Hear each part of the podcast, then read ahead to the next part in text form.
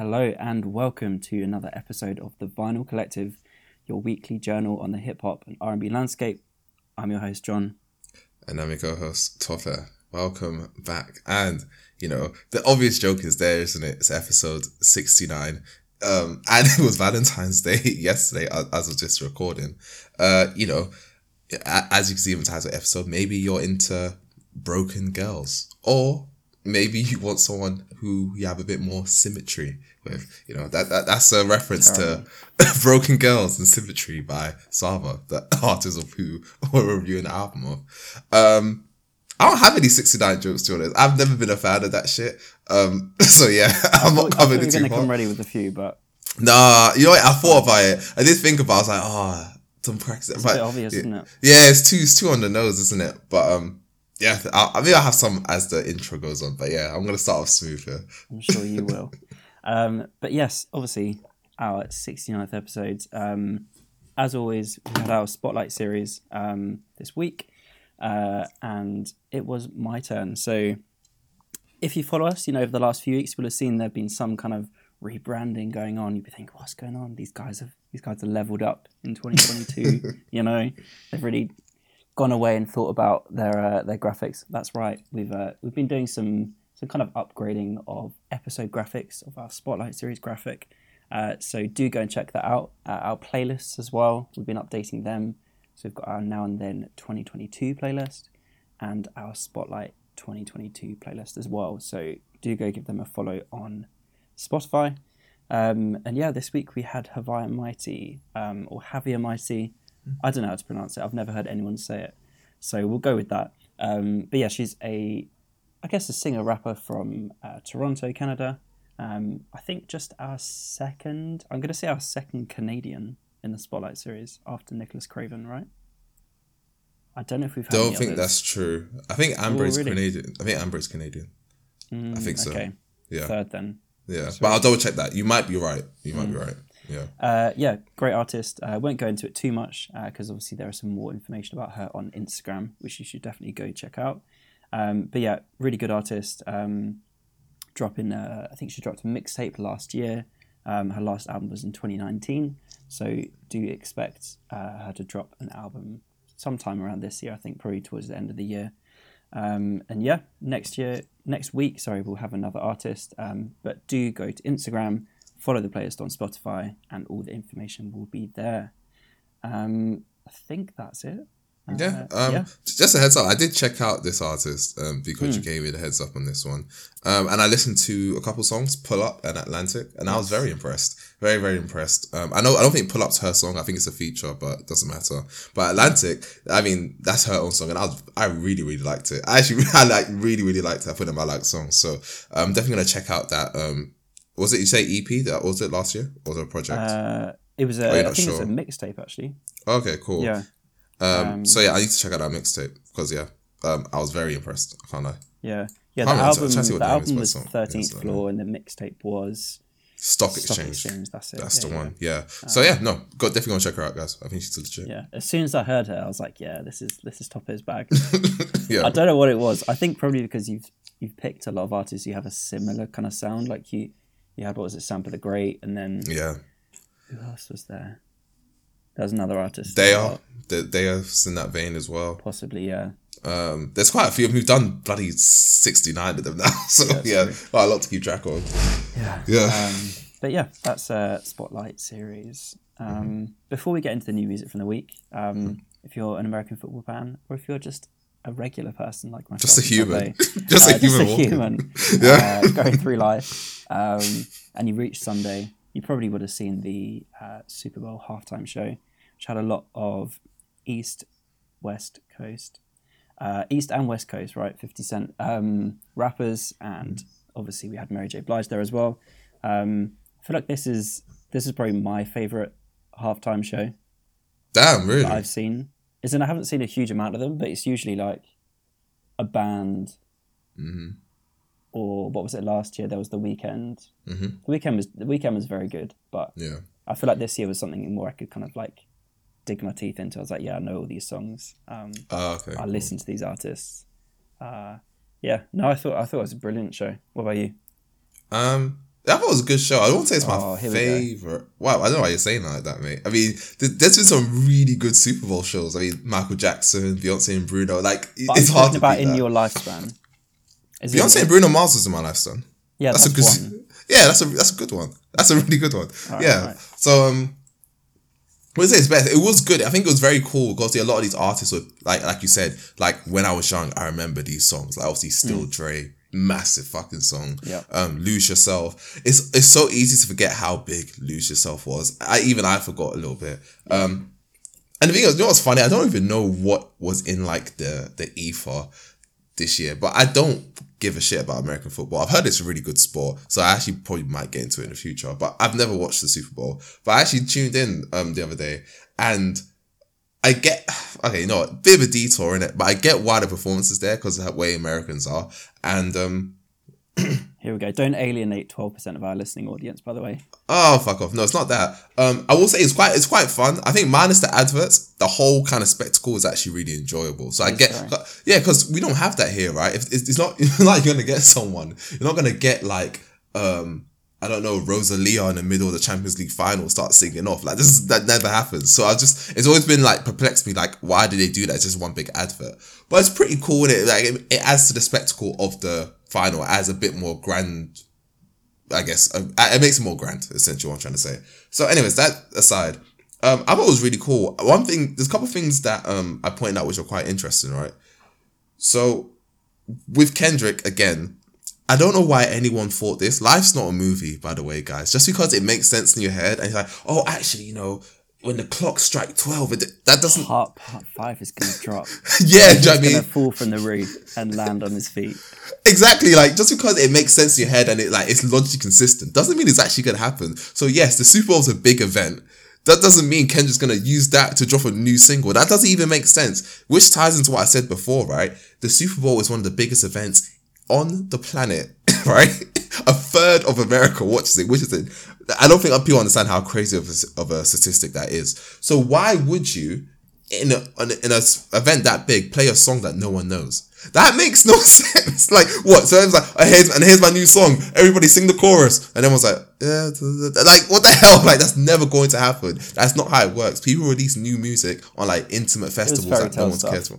Um, Yeah, it's fairy tale shit, right?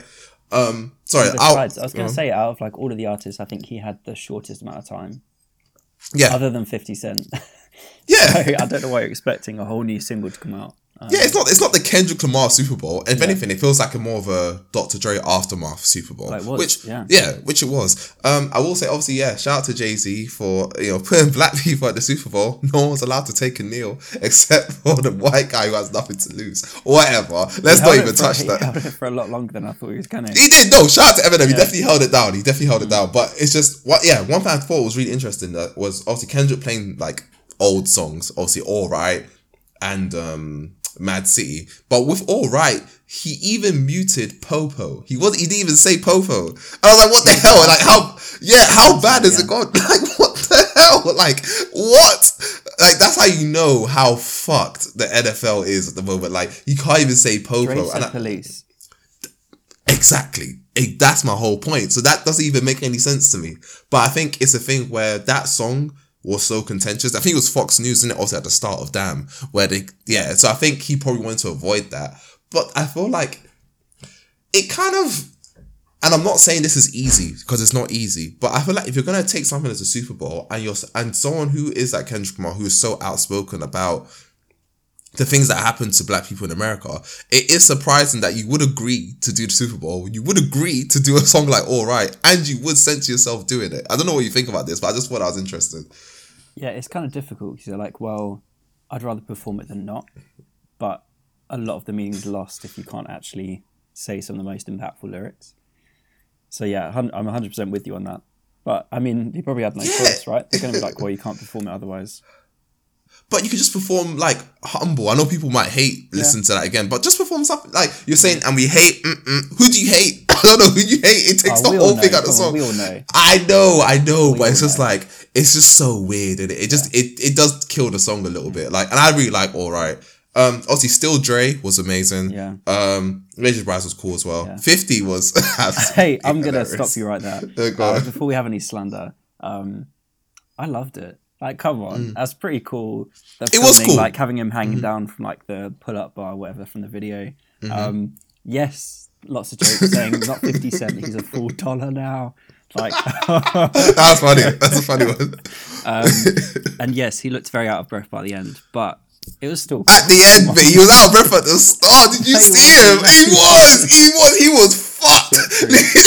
that it, it looked like he was about to explode. he did. He did. No, come on. Right at the start, because thing is, because he got off after like he did the intro. It was literally he couldn't even finish the intro to the song. They had to have like a break.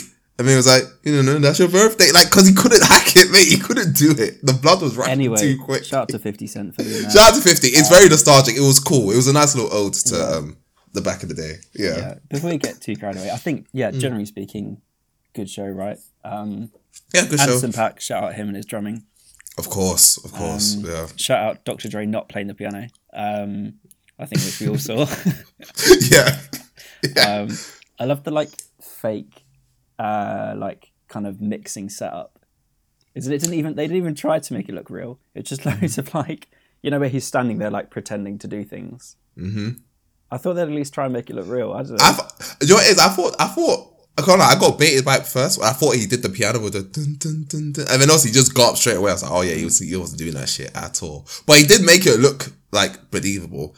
And I get maybe there might be some sort of audio issues behind that. How do you project a piano to a whole stadium? That must be pretty fucking hard. yeah, So I get that. Um, yeah, I think I, I think the film at halftime is more the performance rather than the actual song. So Mm. I'm not too mad at that. But you know what I am mad at, and I just cannot, I cannot believe he, he was allowed to do this. Such a Oh, go. disgrace.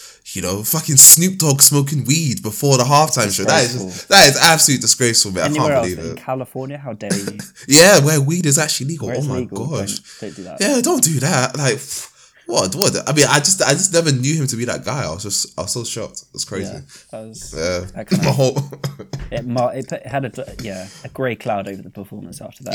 I can't yeah, really literally, enjoy literally from that fucking um blunt, mate. It's so, out, yeah. it's out. Um, but anyway, um, new music this week. I feel like there's been a fair bit. We've had some weeks kind of in January where there hasn't been um, many releases, but this week there has. Uh, I'm going to start us off with uh, Tomorrow, a single by John Legend with Nas and Florian Picasso. Okay. Uh, yeah, song called yeah Tomorrow. Uh, the Nas rapping was nice. There was nice production on there, but John Legend, I just feel like he just he doesn't really say a whole a whole lot these days. Um, he sings, he has a nice voice, but he doesn't really say anything. Um, so that's great. But uh, yeah, there's some nice Nas. Nas, Nas lines on there. He's like, "Let's go to Hawaii, rent a boat, show off your body. Miserable want company, homie. Please don't invite me." Which was quite. It sounded a lot like the um, you know, that Shay Noor line where she was like, um, something like company, come spend the night. What was it? Misery loves company. Yeah, that was it. That was it. Um, but yeah, good. Sounded good on the beat. Um, I'm interested to see when King's Disease three comes out. I reckon it'll be this year, this summer. I reckon so as well. I don't think it Hmm. should be. I think there, there needs to be some sort of like reprieve from last year where he, I Hmm. mean Magic and King's Disease too. I'm not saying he can't. He can do whatever he wants, but yeah, I'll be. I don't. I think it's probably coming this year, if not the end of this year. If he So, takes yeah. time off, are we going to get the same kind of energy as Magic? I don't know because I want. I don't think so. I don't think so. I I, I Hmm. think Magic was more just a. I'm gonna remind people who the fuck I am. But it was the best of all of them. It was. It was the new ones. Yeah, but I think King's Disease one and two are quite similar, and I think King's Disease three will. Mm. continue that. So yeah, I don't I don't think it'll be Magic, but I think maybe Magic will be its own series along the line. Maybe who knows? So yeah. Yeah, I'd be surprised if that happened, but yeah. Mm. Um, I mean, speaking of Magic, obviously Vince Staples dropped a song called Magic with DJ. Mustard. Um, I was I like this. Um, it's very DJ Mustard. I mean, the beat is very DJ Mustard. Um, but the production isn't that bad. I think it gets better as the song goes on. The outro is quite cool. Um, it's not my favorite Vince Staples song. Um, that's dropped in the past year. I think pretty much most songs on the self-titled are probably better than this, but I don't think it's a bad song. Yeah, what do you think? Yeah, I agree with you. Very DJ Mustard. I don't know if it worked the best for uh, for Vince Staples. Mm. I'll say that because obviously, you know, most production that you have, especially this kind of stuff he does with Kenny Beats, um, it's dissonant, right? Like you've got his lyrics and you've got the production. And you're like, oh, this is you know this is quite impactful because he's talking about this issue, but the beat's saying something else entirely. Um, and that kind of throws you off. But with this, it threw me off, not in a good way. I was like, well, what what's this like serious kind of um, almost like poppy hip hop stuff going on at the beginning? Yeah, I didn't I didn't like it. The mesh of the Fair. two. Yeah, No, I, I would like it. to see much more from them. To be honest. I feel like a feature would have rounded this song out well because it, it feels like a club song. Yeah, to be honest. And I feel like Vince Staples' delivery is too laid back it's because it's that like wah, wah, wah, wah, Yeah. Mm-hmm. that kind of yeah, Very West Coast, very West Coast. So yeah, I just think a little a feature there just to kind of like add some energy. almost, right? Yeah, like exactly. Nate Dogg stuff. Yeah, I think um if you had like a YG there, Mm. obviously that kind of just brings the mood of the song. But yeah, see Vince Staples, like I said, very similar to Earl Sweatshirt now, where it's just the laid back delivery, like laid back as hell, and it's Uh-huh. just and it can work on some production. I just don't know if it fully works on this. But I just yeah, like I said, not a bad song, but not my favorite. yeah, yeah. Um, what else has dropped? Uh, have you heard the M Huncho Headie One song Warzone? No, fuck that. Sorry, yeah. It I go, heard it, and my response is similar. uh, yeah, it wasn't for me. Um, Mm. I mean, I'm not really a M Huncho fan either. Um, well, I say either. I'm not a fan of him. Um, I don't really listen to his music. Yeah. And Headie's been in a bit of a slide since.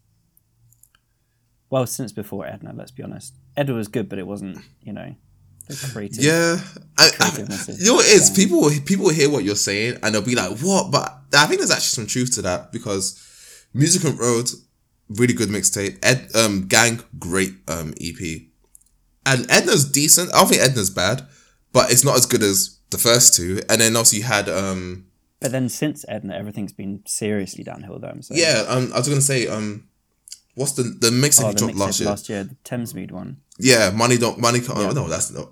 Oh, is it right? Something like that. I don't really give a fuck. People try to add like, oh, but it's got that song "Cry" on it. It's like it's one song. People need to stop doing this. Just because a mixtape now is one song does not Too justify the rest. Too low for my own good. Yes, that's the one. Yeah. Um. Yeah. It's it's not good. So yeah, I, I kind of agree with you. I don't know. I, I don't know. When was the last time anyone really had the streets jumping? It was probably Edna. Yeah, I'd agree. So yeah, yikes. Um. Yeah. Yeah. I don't know. I haven't heard it, so yeah, it's a miss for me. Um, anything else? Oh, uh, Tha God Fahim has another song out with a guy called Your Old Droog. I don't know if you're aware of him. Young old true, yeah, yeah. Um, man. yeah, he his voice. If people don't really know who he is, his voice sounds like a a combination of Nas and MF Doom. His voice, not his lyrics, but his Mm. voice. before people get on to get on to me, um, but yeah, really good song. It's called Wall Street with Briefcase. Um, Mm. It's like a really lovely, like delicate, like soul sample on there. Um, yeah, I recommend people go check that out. Mm. Um, which reminds me, Nicholas Craven, one of our Spotlight Series artists, his album is coming out this Friday. Yes, and M free. free. Yeah, it's gonna be a banger, I reckon. It's a lot of lot Yeah, of, uh, shouts- yeah, shout to our boy. Yeah, Yeah, I think it's gonna be good as well. I'm trying to think who's on there. Um, Fahim will obviously be on there. A lot of his kind of um, regular. Uh, Probably Ransom's collaborators. gonna be on there as well. I'm assuming so. Yeah, stuff like that. But I I, know I saw you. put- I saw you posted a track list Hmm. on Twitter the other day, but I cannot. I don't have it to hand. So I mean, yeah, we look forward to it. Yeah, when it comes I've out. got it here. Yeah, navy blue, uh, Boldy James. That will be cool. Mm-hmm. But I think the song for that already came out, didn't it? Easer Man. Yeah. Um, oh, that's a banging song, by the way. Oh my gosh. Yeah. Elucid, that. um, Pink Siifu.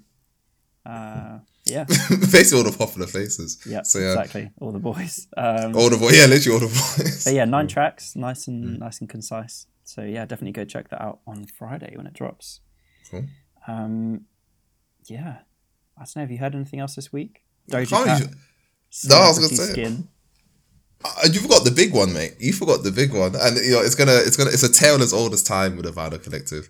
Um, but um, so last week, our good girl Jazmine Sullivan dropped her deluxe EP, Oh, yeah. Heaux Tales Motels, the deluxe as it's called. Um, so five new songs and another five extra skits, which brings the total runtime to fifty-four. I haven't minutes. heard this. I'm just gonna be honest. Yeah, 54 minutes, another five songs, another, another five tales. Um, And I think at this point, at this point, like, come the fuck. Like, why are we still acting like this is the EP? This, this is an album. Is a fucking album. Why is this not an album? I don't know if Jazmine Sullivan. uh, I do know because she said it before, where she have had like issues of confidence or doesn't always believe in her music. But I think Heaux Tales is a decent enough concept to be a full on album. If you just back yourself, you know, like Yeah. some of these songs. There's, there's some good songs here. And then speaking of the deluxe, um, I will say though, like some of these plays on these songs are quite low. Um, obviously Issa Rae is on here, Issa's Tale. Also, a lot of people go into that. Um, one thing that doesn't, it kind of tickles me a little start? The deluxe. bit. Um, after Girl Like Me. Okay. Yeah. So, um, one thing that kind of tickles me, because I just think, I mean, that doesn't make any sense, but the fact that her own tale is part of deluxe and not part of the main track list, like it's your project. Like, why, why is this like some sort of throwaway tale? Like, but whatever. I just thought bit weird. Um, yeah, it's a couple songs I do like. So I like Roster and I like Hurt Me So Good. They're really good songs. Um, BPW, which stands for exactly what you think it does. To be honest, it's Heaux Tales. It sounds exactly what you think it does. Um, it's okay. I don't really like it that much. Um, Selfish is okay. Tragic is in between the two in, in a sense. So yeah, I think I thought it was good. I just yeah, I just yeah, I think she won album of the year for one award recently. I just don't understand why we're still doing this. But um, yeah, I think people should check it Deluxe out. CPs. Apparently, that's a new thing. Think it's gonna You know what? deluxe tape soon. I reckon. Do you know what? I do say this whilst Earl Sweatshirt does have uh, a deluxe EP, but I'm just I, I'm even then he can get it soon. Like what what's a deluxe EP? EP means extended play. Now you just made it an LP. It's facing LP at this point. Why are we doing this? Um, but you know, I think you should check it out, John. I think you'll like it. It's a it's a good um nice little addition. But Yeah. that's But what I've how, heard. how many uh, tales in the end then? Oh fuck, that's true. This must be a record because 24 songs in 54 minutes. so there was five songs originally, four songs originally. Okay, one, so wait, hold on. Three, four, five. Yeah. Oh, Amanda's makes it six. Damn, so that's what eleven tales. seven, eight, nine, ten, eleven. God, that's too much, isn't it? I know, like 24. Like, and do we really need that? I think at some point you kind of drive the point home about the hotels. Hmm. Like, why can't the song songs just do the talking? I said this when we did it with Tandy a year ago, but yeah, it's it's long. Twenty four songs, man. Twenty four tracks essentially. But But enough slander because it's, you know, it's our generation's miseducation of Lauryn Hill. oh my god, you just possibly- activated my track. Possibly, possibly one of the most slanderous things I've heard this year. I don't think it's story wrong. I don't think many people said that, but the fact that someone out there Oh, said I've, that I've means seen it. It yeah, we- traction. Oh, did it really? Oh, we need to come home, man. We need to come back to normality and reason because why are we going this far? It is good. It is not amazing. Like it's a good little. It's a nice little treat. Do you know what I mean? But why we? Why do we have to go so far? man though, top eight. You can't relate.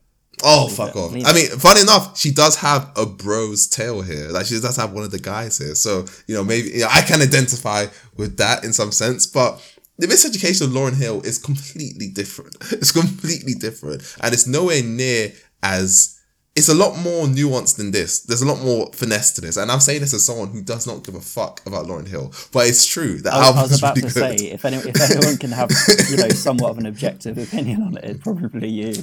Yeah, like Miseducation Lauryn Hill is like a banger that like you can't fault that shit. That is like next level. Yes. Next level. Heaux Tales is not that. It is fun. It's you know, it's a bit trendy. It kind of takes the Twitter topics and puts it in the album. It's cute, but it's not it's not miseducation.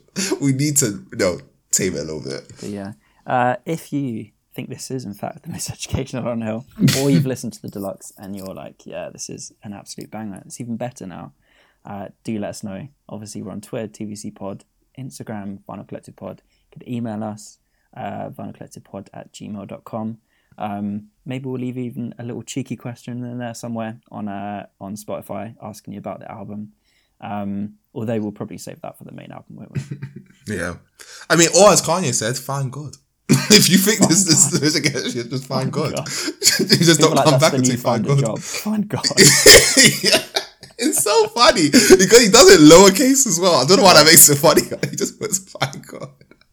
I don't know. More Yeah, time to do to uncapitalize. it. He's like, I'm really thinking it's, it's so petty, isn't it? Like it's like, "Fine God." Um, yeah, uh, whatever. Oh, shout out to that guy. he's you know, he's so funny when he doesn't mean to be. he really is. Um, one last one. Not really going to talk about it much, but there is another single out. Uh, Food for the Soul. Uh, Blu's on this one uh, with Okay. Fatlip, Fatlip and GBA. Mm-hmm. Um, I like it a lot, a lot. Oh, okay. Um, so do go check that one out.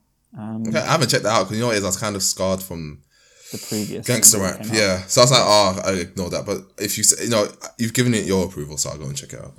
it means a lot. Uh, but yeah, Nice. no, that one's definitely. It's got a really nice, like, kind of deep, like, twangy bass guitar in there. Oof, Hmm. yeah, it's nice. Um, But yeah, I think that kind of wraps us up with new music for the week. Mhm.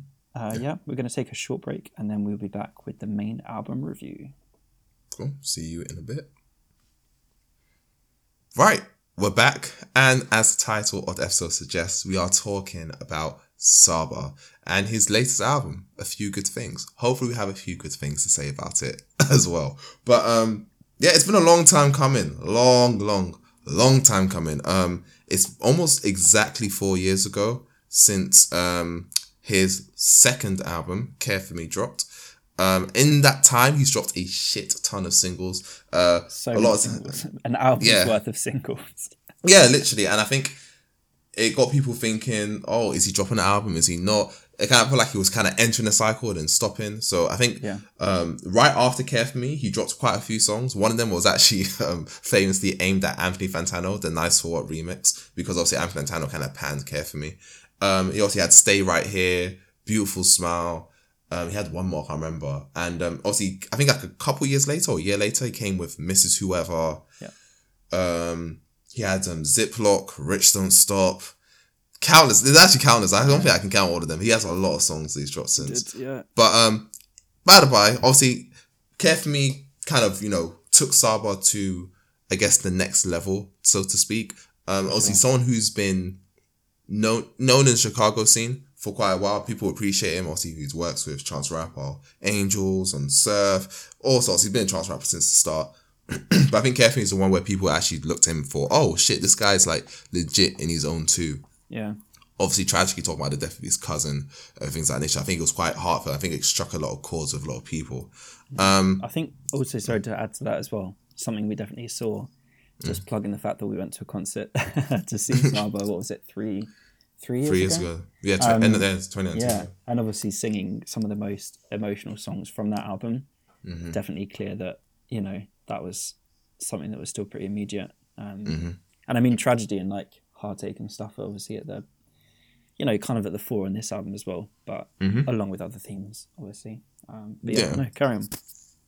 But um, yeah, I mean, Saba's had quite a journey. I mean, like, I know a lot of people who listen to the show or even just listen to music probably aren't too familiar with Saba. Um, so I'll give a quick rundown because I know Saba like he's he's there but he's not there. Do you know what I mean? It's kind of he's on the in that in between. Yeah. Yeah, he's he's still in like that purgatory state where it's like, are you gonna be like an A tier, like an S tier artist? Or you're gonna be like a A B tier. So, so he kind of dropped an EP in 2011 called the Ozymandias EP. Um, this actually has um, Joseph Chilliams on it from from Pivot Gang. And obviously, if you know, Joseph Chilliams was on the Noname song Forever, uh, which obviously had a great um, verse there. Then he had the another. He had his first mixtape, Get Comfortable, in 2012. So he has like Mick Jenkins, Jean Deaux, um, the, the usual Chicago people come to know and love. Comfort Zone comes out in 2014, another mixtape. Um, has your girl, Jamila Woods on it. Eryn Allen Kane, Benjamin Earl Turner, who was also on Noname's Room 25. Amazing verse on there as well. And last but not least, he also had the Spare Change beat tape. So Saba was also a very um, competent producer. So he kind of gave, I think he put it on SoundCloud for free or something like that. So he had that out in 2015, and I think he removed it off the streaming services. He references it in um, the song Grey on "Care for Me." I just can't remember what he says, but yeah. So he has that. So then obviously you have "Care for Me." So that's what what he has, where he is at that point.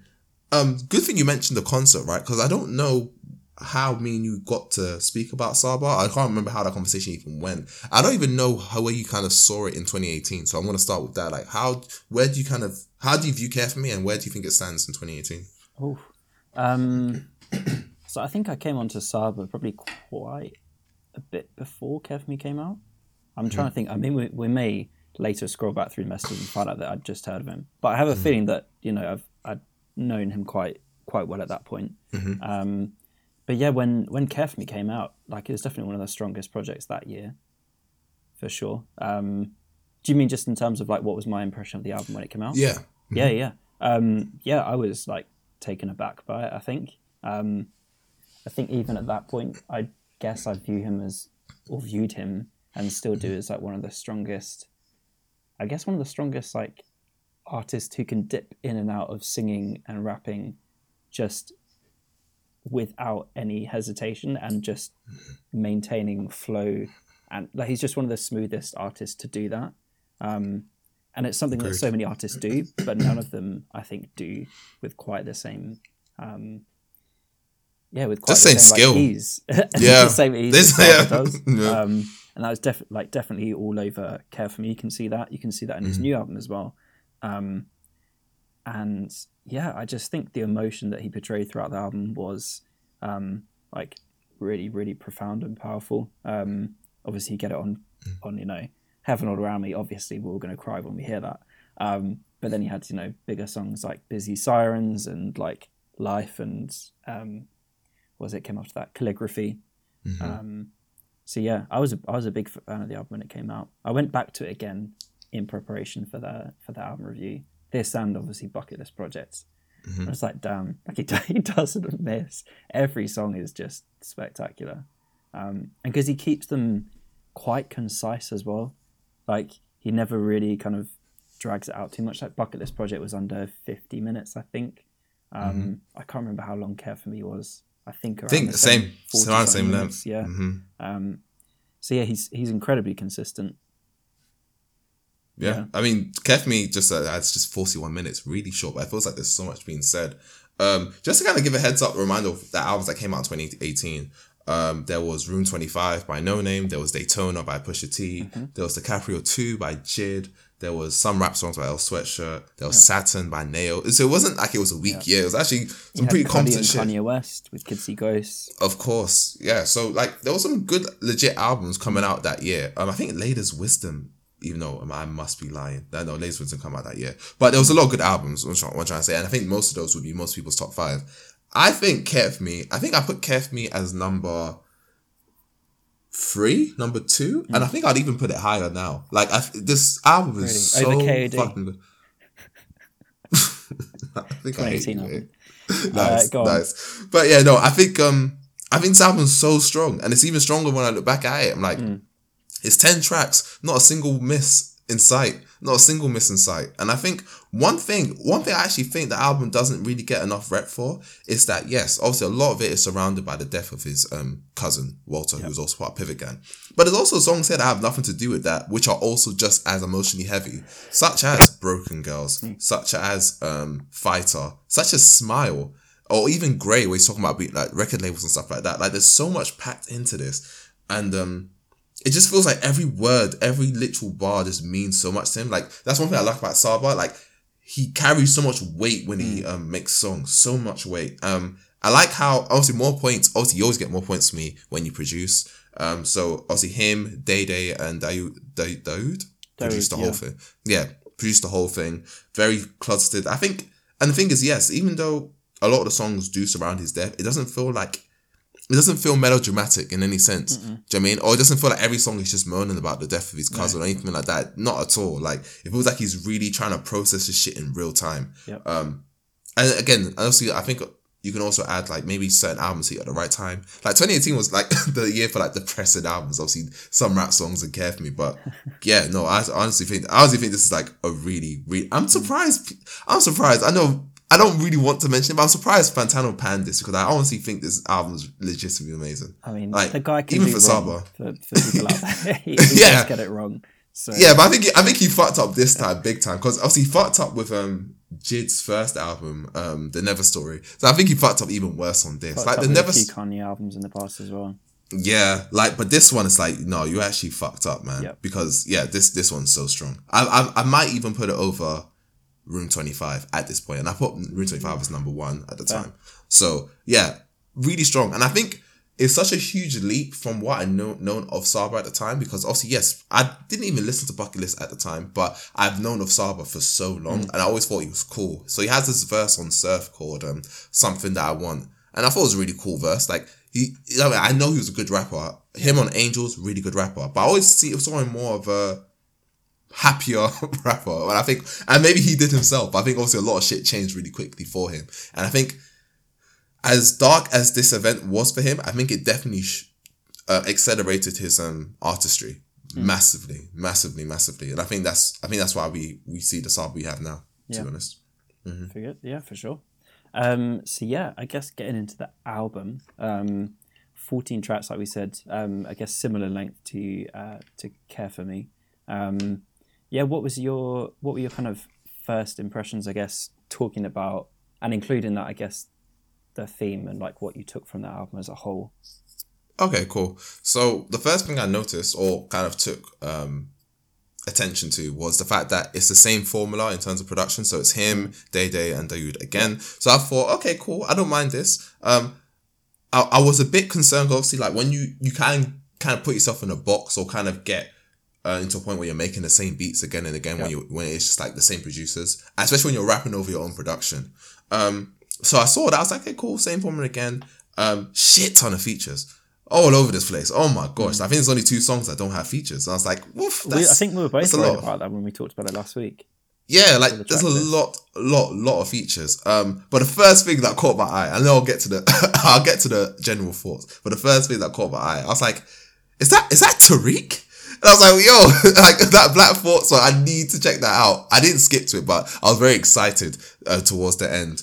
Um, so so obviously the album title is called Few Good Things. We've heard a lot of singles. So the singles that um support this album were of course Fearmonger, Stop That, Come My Way featuring Krayzie Bone and Survivor's Guilt with G Herbo. So I knew to I knew to expect variation as Saba will always give you. The guy, you know, has like a million different flows.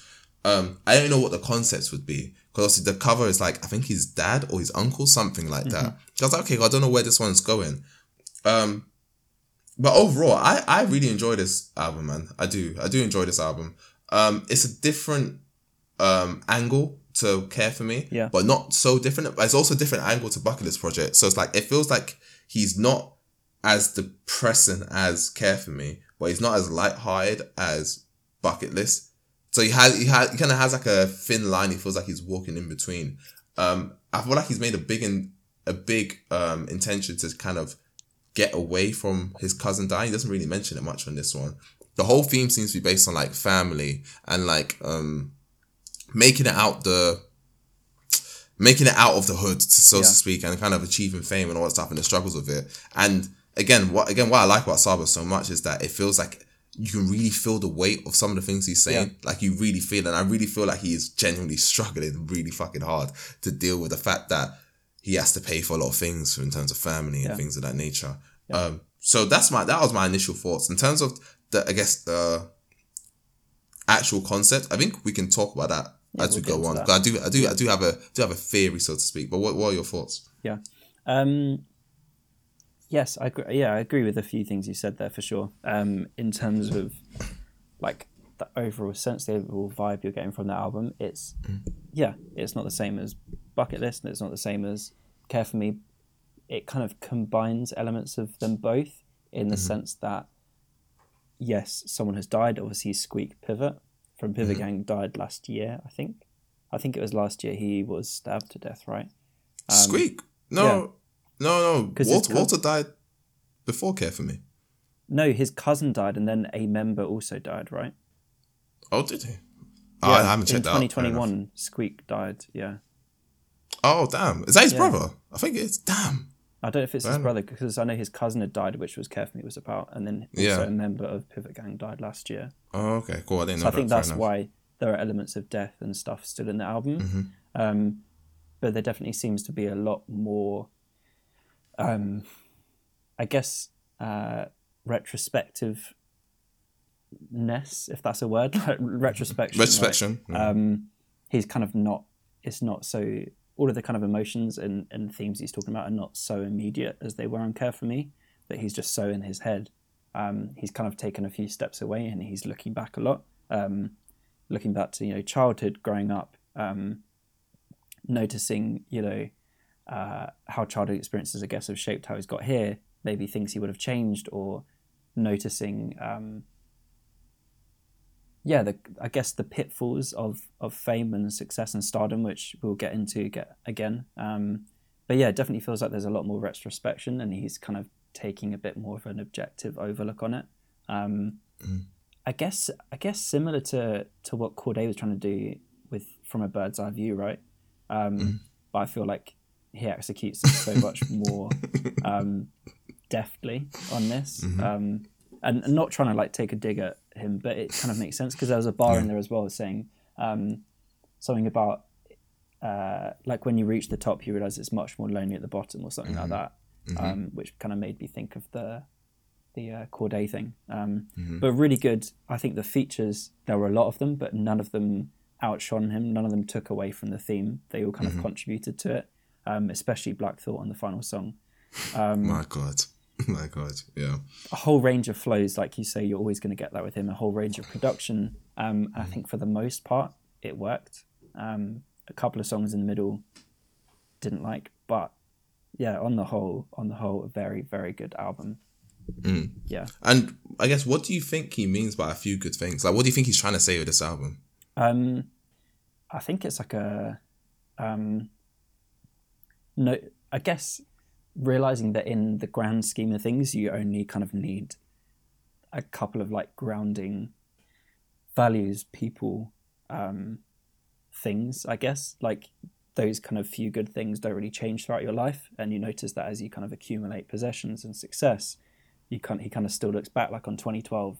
He looks back to when he had everything he needed just like before the fame. Um, so I think I took that from it. A few good things. Yeah. Yeah. What about yourself? Um, no, similar. Because obviously, um, because one thing, like, if you're gonna have a title track, one, it has to be one of the best songs on the album, Yes. and it is. And two, it's got to kind of wrap everything up. Like, I need to understand, okay, what the fuck's going on here? Yep. And I think when I saw the title, but when he dropped the um album release and all that stuff, I thought he just meant a few good fingers and like a few Yep. good songs. But I think he means a few good things in terms of like he says on the title track, you know, bad things come in threes, good Yeah. things come in few. Yeah.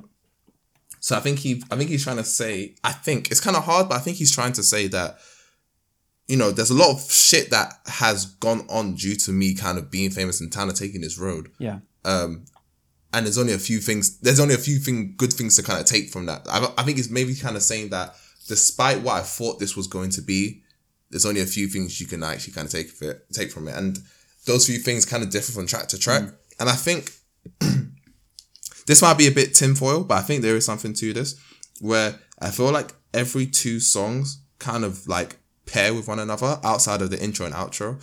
So if you look at One Way or Every Nigga with a Budget compared to Survivor's Guilt and an interlude called Circus and Fearmonger and Come My Way and Still, like it feels like every time he's talking about the things that were good and the things that or at the flip side in a sense. So uh, I'll give you a couple examples. So with Survivor's Guilt and One Way, so One Way he's talking about he's moved out the hood. Yeah. He lives in LA. Um, but you know, the money he's spending is only one way, and obviously kind of living on the road where it's only one way. Cool. But in Survivor's Guilt, it's complete flip side where he's kind of talking about again feeling guilty for leaving Chicago, for kind of you know pursuing these things. Then you have an interlude called Circus where he's um looking back, talking about being broke, um, kind of time driving his car that you know he was gonna break down stuff like that. And then the next song is literally called Fearmonger, where now he has money, he's scared of spending it, kind of thing. I feel like there's that going on where like there's a topic that he's hitting, and each the song kind of the other song kind of flips it. So one and just to kind of bring this home, if you think I'm stretching it, so the song Make Believe featuring Yeah. Foushee, shout out to Foushee also on Take Me Home mm-hmm. on Vince Staples, banging artist. So with that song where he literally says, um, he's got everything he needs. So that um so that song's talking about yeah, so he's kind of made it, he's got everything he needs, he's independent. And literally 2012, the flip side, I had everything I need. He's looking back, he's like, oh shit, like I thought this was nothing, but I really I really did have everything. So I think there's that going on with every song, and then the topic kind of changes on each one. So I think he's kind of taken.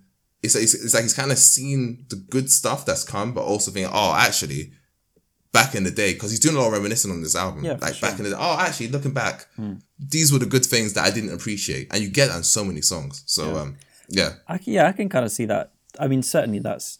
I mean, I didn't get that in terms of like one song after the other, but obviously that's going to be something he intentionally or unintentionally is doing in that album, providing like both sides of it. Um, I don't know whether I see that in the first couple of songs because I think on um, the first like actual track on One Way, um, I feel like there's a lot more. Um, I guess nuance to it because I think he is kind of giving himself a lot of. Should we just get into that song, right? He's giving himself a lot of um, talking about like the dichotomy of life, and I don't think it's as not that you were saying it's positive, but I don't think it's as like other side of the coin to to Survivor's Guilt. I think there's a lot of um, like reminding himself never to get comfy. That there's always kind of a mm, catch with whatever might come his way. Um, mm. But but yeah, of course, he's kind of celebrating those successes and and saying, um, you know, he's achieved what he has, but there's always mm. something that can go wrong. He's always got that like feeling in the mm-hmm. back of his mind to like, you know, new crib by the seaside, but on a one way street, and like all these kind of things that he's constantly like shoot like saying, oh, you've got this, but watch out because this might happen at a moment's notice.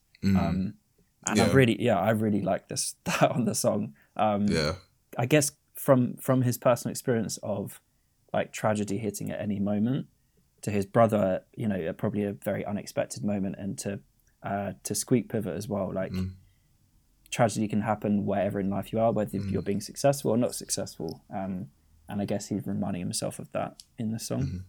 Yeah. I when I first heard this, I was like, nah, this is a really fucking slow way to start an album. I, I was kind of worried. I was like, man, like especially Yeah. after three samples, like man, this album started off really slow, and it took a few listens for me to appreciate the song. I think. Once I got the message of the song, I was like, "Oh, actually, the song is actually kind of sick. Like, I do like it." But yeah, I think if you're not a fan of Saba, you're like, "Damn, this album starts off mad slow," and I still believe that. But it's, it's a really, really good song. I do appreciate it a lot. I think that like the whole album will grow on you the more and more you listen to it. It certainly has with me. Um, There were a few songs I sure. really liked when I first heard it, and then the more I've listened to it, um, like the more it grows and the more it like connects as well, song to song. yes, Ama- yeah, amazing. Um, yeah. but yeah, should we go through kind of I don't know through features or thematically, or how do you want to do this? Um, hmm. It's gonna be hard in it because so much going on. But you know what? Let's just let's just fuck around. Let's see what happens in it. So the one I'll I'll pick out a couple songs. we'll find yeah. our way home. We always do. So one song I want to pick your brain on, of course, is oh. Let's start with the title track. Let's actually start with that. I think that will actually pour into everything else. Yeah, this song is amazing. Oh my gosh. I saw the I saw the length. I saw seven minutes. Okay, Mm. cool. We're really going in. Eryn Allen Kane, also a spotlight artist. Go and check her out. She's Mm-hmm. amazing. And Black Thought. I mean, come on. And I heard the beat. I was like, this guy's gonna murder this shit immediately. Um, I think. But outside of Black Thought, I do think Saba came to play. I think Saba thought, Oh, okay, did. you know what? Black Thought's on this song. I really got to go in. And I must say, this is some of the best verses on the entire album. Both verses, actually. Verse one, when he said, I put the punch in the kick instead of punching the clock. It's no wonder this is timeless. And he says, like Eminem on the stage before he blew, this is living proof. Oh my god. Um, verse two, like, I've, I've never seen Saba rap like this, honestly. Verse two, where he goes, um, niggas repping blocks like the taxi wars, but the thing about turf is that it never actually grows. Um, then he talks about know the journey waiting is a lonely one. They'll call him crazy because believing yourself is often not often celebrated. People projecting a mirror image that is maybe hatred. The fear he faces is the same as me. I'm peer adjacent. Hmm. All truth, you know, I don't lie like Shakira's shaking. Iridescent people show their colors. I assume they true. Like that is like I've never seen someone rap like this. And obviously, Black Thought comes in after the break, does. goes in. Dip into a me- into Just a amazing. mental capoeira when she's staring into your soul and you're trying not to let her. Fucking hell, yeah. it's just insane, isn't it? yeah, it? I think I love that insane. little phrase that they're using here, like the "I'm unenthused, but good things coming fuse." Um, that Black Thought says. Um, but yeah, I I agree with you. I think this song is phenomenal. I think it's a real highlight. Um, Both of them are going off. Um, I think, yeah, that the final line actually from the song where he's like, "Glass half full, the other was emptiness. We turned a bunch of nothing to abundance. Few good things." Um, Yeah, I think shown his obviously his gratitude and like appreciation for what he has, and the small things like on the previous song, the small things are the ones that matter, and like the rest is just kind of like white noise distraction. Um, Exactly. Yeah. and I guess yeah, again in face of all these tragedies, like he recognizes that those things like you know making beats in his grandma's basement or like the sitting on like the sofa that the cushion seats always come off on at his like uncle's house, like these kind of things that you're always going to go back to, um, and like recognize that those were like yeah, those were kind of safe spaces or those were the things that matter, right? Yeah. But yeah, the both of them go off, and like you have to. If Black Thoughts on your album is on Yeah. the final you actually have to. innit? you're gonna There's have no to choice. something out of the bag. Um, yeah. Um, what do you think of the kind of bonus verse at the end? Right at the end, after like Mm-hmm. a minute's silence, I thought it was good. Yeah, Mm-hmm. very good. I was, I was skeptical about that. How long was it? It was over a minute. Yeah, it's pretty long. Yeah, I wasn't a fan of that. What's going on? I'm always. I liked it. At this point. I liked it because it's like you don't really get that much often. Where it's Yeah. like it's like a bonus type of thing, Yeah. but. I, I liked it. I liked it. I think what I did enjoy as well is that um the start of this verse ties into the first song where he, where he says um I try to spend a little less like a minimalist, but I can confess this gets harder the bigger you get. That's how the um, three samples ends. Mm. Yeah. So then you kind of get like an extra type of explanation of that, and he really he digs deep, man. Holy shit! Like he, he really dig, digs deep. I mean, everyone should check out that verse. Um, yeah, no, I like to be honest, I feel like I wish more the album was like this. And that's not even hating on the album, but this song really takes it to a to a whole different level for me. So um yeah. Um and I, and I think like you said, like you said, um we turn a bunch of nothing to abundance. I think yeah, that is literally the take home of the yeah. of the album. To be honest, right there. So yeah. It's, yeah, I mean, this final. I'm looking at the lyrics from the final, and people people listening gonna have to forgive us for just quoting. But when an album is this good, you just have to. Sometimes you have to let the words say say what they want. Um, he's like, uh, "Don't ask about my independence. We're not fin- financially literate. Dangle a million dollars with oxygen was a mission. We just want to breathe. We've been drowning here for centuries." Black and brown boy identity families that depend on me. Art get turned to assembly line. Even my line, my lineage. Oh, It's crazy. It's crazy. Like it's it's yeah, like There are moments in this yeah. album where he just we know he has so many flows, but like on Survivor's Guilt and like here, you're like, Mm-hmm. ooh, like this is a this is a Saba we weren't getting obviously on Care for Me. We're like, wow, like he can Mm-hmm. Yeah. rap with the best of them. Exactly, and I think that's why, like, I always tweet, right? I always say, like, you know, the next generation, Cordae, Jid, Saba, and I think a lot of people feel like, oh, but who's the Saba guy? Why Saba? Hmm. And I think the thing about Care for Me that lacks is that it's not lyrical, and I hundred percent get why. It doesn't have to be, right? It's kind of it wants to tell its story. So I don't, yeah. So I fully get that, but then you do kind of forget, like, no, Saba can he can legitimately rap, and I think. There, that's what that's what you kind of miss um, from the previous album, and you really get it here. Like you really get it here. Um, let's let's transition right. So you mentioned Survivor's Guilt. G Herbo was a surprising um pair up. I can't lie. But what did you think of it? Did it did it kind of you know go down well? Yes, I think didn't I think we slightly kind of mentioned it when it came out as a single. Um, Yes. but yes, I love this one. I think it's it's one of the strongest tracks on here. Um, I think yeah, the kind of like the heavy bass, the like kind of drum beats, and his like super fast um, flow. I'm not going to say the buzzword because otherwise Tope will laugh at me again. Um, but yeah, did you? I'm imagining you did. I imagine you saw the kind of Kendrick comparison on here. Oh, I didn't think of that actually. It's definitely, But it makes sense. flow. I don't know Yeah. if it's it's like, um, I was trying to think what song, and I went back and tried to like skip through so many of Kendrick's albums to find out which song it Mm. reminded me of. But I feel like maybe something off like Untitled, Unmastered, or like a DNA type flow. I don't know. But he's- Oh, okay. Oh, that, okay, the way it starts. Yeah, yeah, Yeah, yeah. yeah. No, that makes sense. um, where like the Mm-hmm. beats not fully in, but you just got like the bass line going. Um, Yeah, really good. Um, Mm-hmm. Fair. I think this is like the the quote unquote like hardest song on the album, right? Like Mm-hmm. yeah. The beat, the beats kind of, um, I guess, a bit more. It's not so Punchy, upbeat. Yeah, it's a punchy. Mm-hmm. beat. Um, he's rapping kind of fast, um, and he's yeah he's given us so many like really really nice kind of anecdotes from his childhood. Um, where he's like, um, "Yeah, my father told me that the world was mine, and I believed him. My mother said I was a heathen. My grandma was the one to feed us. I'm the one that paid my sister's tuition. I should probably go to those meetings. My grandpa smiled with no teeth, and my cousin's still supposed to be here." Yeah. And the he cuts it off, my cousin Yeah, was supposed to be, yep, yeah, it was like, yeah, like you already know, like it's like you already know, like you already know what the fuck's going on. Um, I was gonna say, um, so he's left little notes on some of the singles, and I'll read them out. I wonder if it's gonna add anything to the discussion. So for this one, he says, um, "Sheltered and innocent and guilty by association. When you see enough of your friends go, you learn the true difference. Whereas before, you could only imagine." So I guess again, kind of talking about maybe feeling guilty that people have literally died whilst he's not been there or he hasn't been called on. Because he said he said on Fighter on his last album, still feeling the guilt that Walt never cared to call. So Yeah. obviously now losing Squeak, it's like, damn, like why like why does it not feel like I can do anything about this? Like, yes, I should be going out chasing my dreams, but you know, it's Chicago at the end of the day. Um, so yeah, what do you think of G Herbo on the last verse? I thought it was good. Mm-hmm. Yeah. Um, I was gonna sorry, just when you're talking about the guilt bit, there's a Mm. lyric in there where he says, um, "Survivor's guilt rhetoric. I could have been. Was it? I could have been a bee.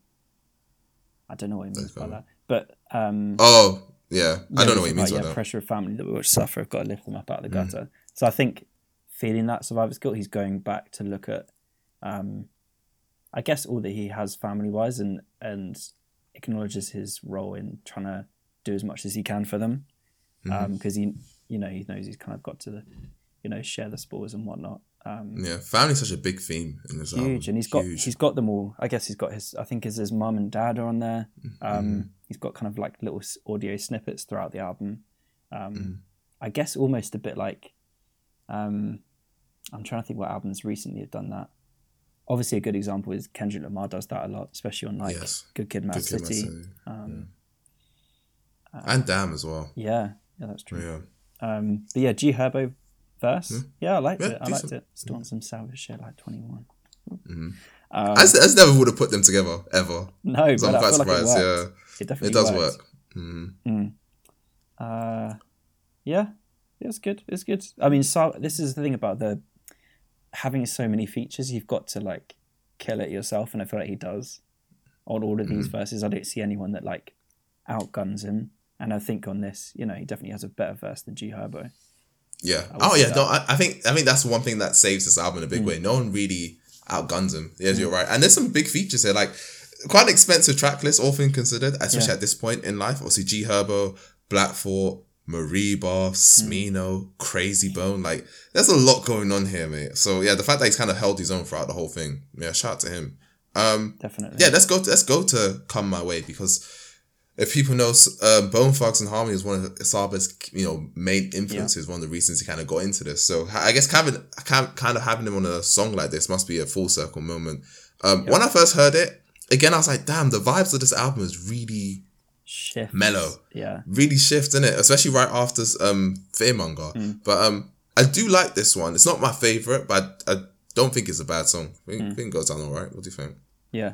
Yeah, definitely not one of the best. I think, although I will say this is the song that kind of, I feel like best demonstrates his ability to slide from the singing to the rapping. Like he does it. Yeah. The track is quite chilled and he kind of lulls you into that and then he'll just suddenly switch and start rapping. Like he just does it so Like triple time almost. Yeah, Yeah. Mm. it's oh, it's crazy. Um, so yeah, I'm a, I'm a fan of the song. It's obviously not it doesn't go as uh, as hard as the other ones. Um, Mm-hmm. but yeah, um, I still like this one. Yeah, It- There's a, another note with this one as well. Oh, this. It's like it's like it's like um, the Silk Sonic episode. There's a- but there's a note here. This is actually quite a long one, so maybe we can discuss this. So he says, "Poverty song was a concept I considered for this one. All I'm doing is thinking about how to get some money, and then we'll be good. A false statement, but one that I believed at a point, and many others believe right now. This song always also takes place in that nostalgic kind of setting. I'm describing many things that are normal on the west side of Chicago." So that it plays just like any other day. Pretty stagnant, but having so much life. Um, we ain't got time. We ain't got no time to relax. A harsh reality for so many people experiencing this type of poor. The focus is on work and survival. Had to run the nigga shooting shit. I wish those guys had shields. An acknowledgement of grief. but the song is not written as to feel sad or sorry for ourselves. It is a reality, not one I or anyone else can change. So that this song is getting up the next day and getting to work or getting it to it however you provide. But just but just moving on in that fashion. And then we'll be good throughout whatever adversity and challenges. And otherwise just fucked up shit comes our way. Which More that's a long ass description. Yeah. hell. Yeah, but um, I think I think he ties it. Well, I don't think he. I mean, it's a long explanation, but I, I do get that vibe. He has some really good lines on here actually in the first verse where he said something um, something about um the people shooting on porches or people shooting up the porch, like people obviously taking heroin, Yeah. people actually banging guns, and then he says um, I wish that the guys had shields, spotlights, clean windshields. Fiends will do it free for a feel. I was like, damn. I I mean, that is true. I remember hearing that now. Yeah. yeah, I was like? I was like, damn, that's that's that's very true. I mean, you can tell like this guy. Because the thing about West Side Chicago, I'll just add this here. There's only like three prolific rappers, maybe two, that come from the West Side of Chicago that people give a damn about. Yeah. One being Twista and two being Lupe. So when people kind of talk about it, I think people forget like, yeah, it's still Chicago, mate. Like, you know, don't get it twisted. So yeah, it's like, damn, the way the way he words, it, you can tell like this is like legit shit. So yeah. Yeah. Uh, let's see where to go next. Mm.